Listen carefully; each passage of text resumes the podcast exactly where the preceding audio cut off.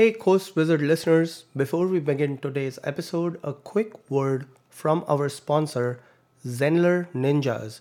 That's Z N L R ninjas.com for all your new Zenler needs, whether it's virtual assistants or you need site migration and everything in between. Zenler Ninjas can handle it, so check them out. And now let's get started with today's show. Welcome to the Course Wizards podcast with Amit Arora and Christopher Maselli. Get ready to discover the latest tools and tips on how to create, teach, and market your online training course. Now, here's your hosts, Amit and Chris. Hey, welcome to the podcast. I'm Christopher Maselli, and I am here with my co host. Oh, wait a second. I am all alone today. well, uh, if you've been watching me and or listening to me on the Writing Momentum podcast, you know that I usually host that podcast with my wife Gina. And if uh, you know me from the Course Wizard podcast, then you know that I usually co-host that with my buddy Amit Arora. Well, neither one of them could make the podcast this week because we've had crazy circumstances going on around here. Uh, and so I said, you know what? This is the perfect opportunity for me to hijack each podcast for this topic because there's a topic that we've wanted to talk about this week on both Writing Momentum and on Course Wizards, whichever podcast um, you listen to. Um, and it's a topic that works for both, whether you are trying to write a book and become an authority in your field, or you are trying to create a course and you want to be seen as an expert in creating that course that's what we want to talk about. How can you be seen as an expert in your field? So i'm just i'm hijacking both of these podcasts today. If you listen to writing momentum you're going to find it there. If you listen to Course Wizards, you're going to find it there. And uh, just so you know, if you're someone who normally is visits us with the Course Wizards podcast, but you're interested in writing, check Gina and I out over at the Writing Momentum podcast. And if you normally take some time with Gina and myself on the Writing Momentum podcast, check out Amit and me on Course Wizards, where we talk about how to teach anything online. It's a really it's a good podcast too. They're both they're both very good and very fun. These these are I really have some great co-hosts, and they have taught me a lot over the years for sure.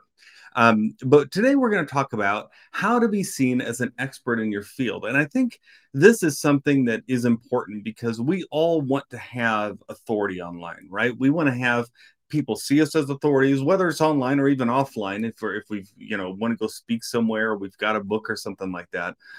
Um, and so, what do we do to make that happen? I mean, does it just happen one day, or is it something you can fake it until you make it kind of thing? And I would say it's a little bit of both. Um, normally, when uh, I've talked to people about being an expert in their field, they feel a little bit insecure, right? They feel like, ah, I don't know that I can just say that I know a lot about that because I'm still learning. And here's the thing you've got to remember every expert is still learning. I mean, if they're truly an expert in their field, they are still learning. An expert is someone who knows something more than someone else, and that's it. That means you don't have to know everything about that topic. You just have to know more than the person you're training and the person you're teaching. I remember uh, learning this at uh, writers conferences years ago. You know, those are uh, training conferences for writers where writers get together and you'll have editors speak and writers speak and agents speak. And people would get up there at the front and they'd start talking about some topic. And I'd be listening to them and I'd think, you know, I, I think I know more about this topic than this person does, but how'd they get up on the podium? Well, the thing is, even if I knew more than some of those speakers, and I certainly didn't know more than a lot of them, but I, I knew more than some, you know, because I'd had some experience by then. But I realized they had put themselves out there. I never did that. I never put myself out there as someone who could speak on that topic. So no one ever looked at me as an authority on that topic. Had I just put myself out there, I might have gotten an opportunity. So, an example for this is um, uh, just from the writing world is with self publishing. I remember uh, years ago, I started doing self publishing, right? I'd been traditionally published for years, and you know, that is like published through big New York type publishers, you know, or uh, that sort of thing. And I decided I want to self publish, I want to figure out what that's about. So I learned a little bit and I went ahead and self published through Amazon Kindle's platform. And that was cool. And I enjoyed doing it. And then I had people come to me and they'd say, Well, how'd you do that? How'd you publish through Amazon Kindle? How'd you get a book in your hands that you published yourself? Right. And suddenly I realized, you know what? I'm not like an overall expert at this, but I'm more of an expert than this person. So I can teach them what I know. So I did. I teach them. Here's what I learned about how to publish through Amazon. And then they might say, well, how do you publish through a local printer? I was like, well, I don't know how to do that. So I went and I learned from someone who did know how to do it. I found an expert myself. And then after they taught me, then I was enough of an expert that I could lead someone through the process. And that's sometimes all an expert is. It's just someone who knows a little something more than someone else, especially when it comes to uh, writing some how to books about this sort of thing, like some nonfiction books or creating a course.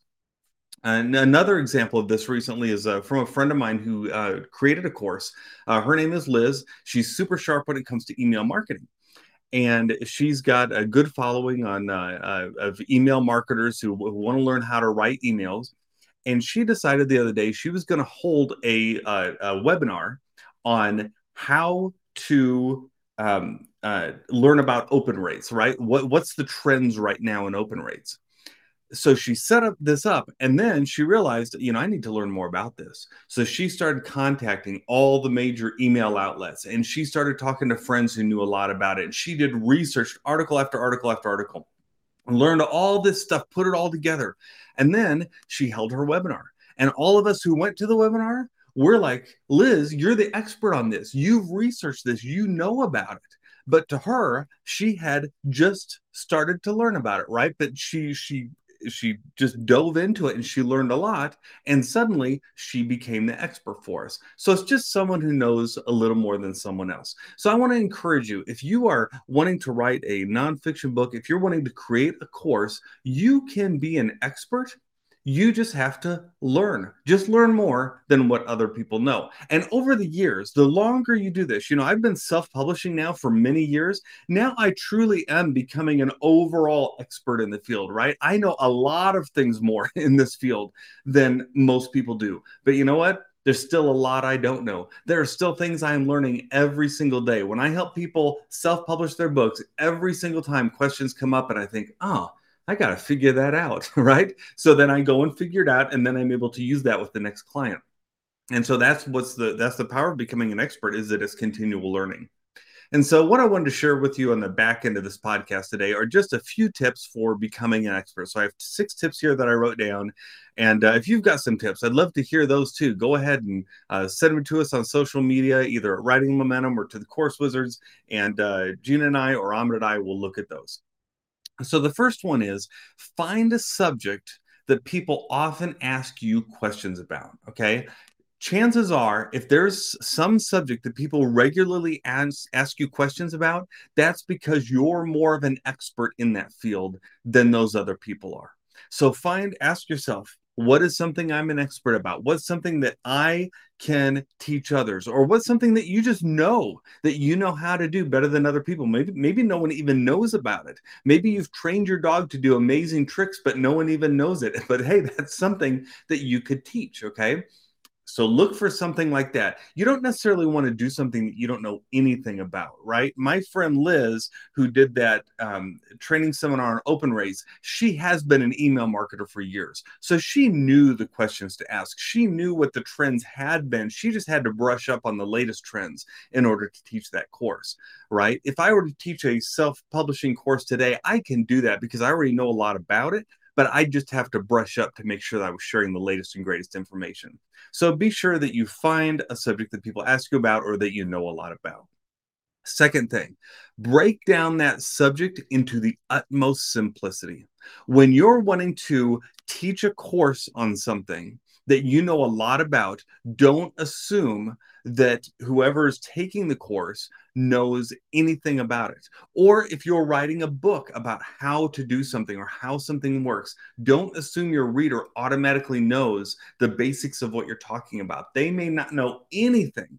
And so, what you want to do is go ahead and break it down to the utmost simplicity and start from there and then build up with your with your reader or your listener Next, tell your story. It's always good to use your personal experience, okay? It may not be perfect, but it helps people relate to you, right? Even as I was talking about this podcast and putting this together, I thought, you know, I need to put an example in there of what I've learned about self publishing because that helps me relate and, and explain what I'm trying to teach, right? And and and hopefully that ring true with you.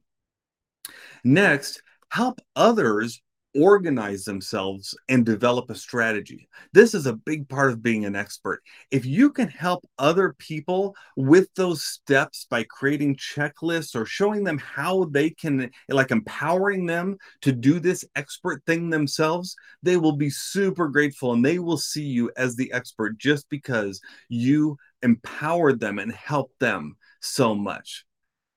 Next, speak confidently. I know sometimes when, you know, if I feel like I don't know something, it's hard for me to speak confidently about that and to and to project myself as the expert. But if you'll do that, I'm telling you, it goes a long way. That is kind of the fake it till you make it part of this, right?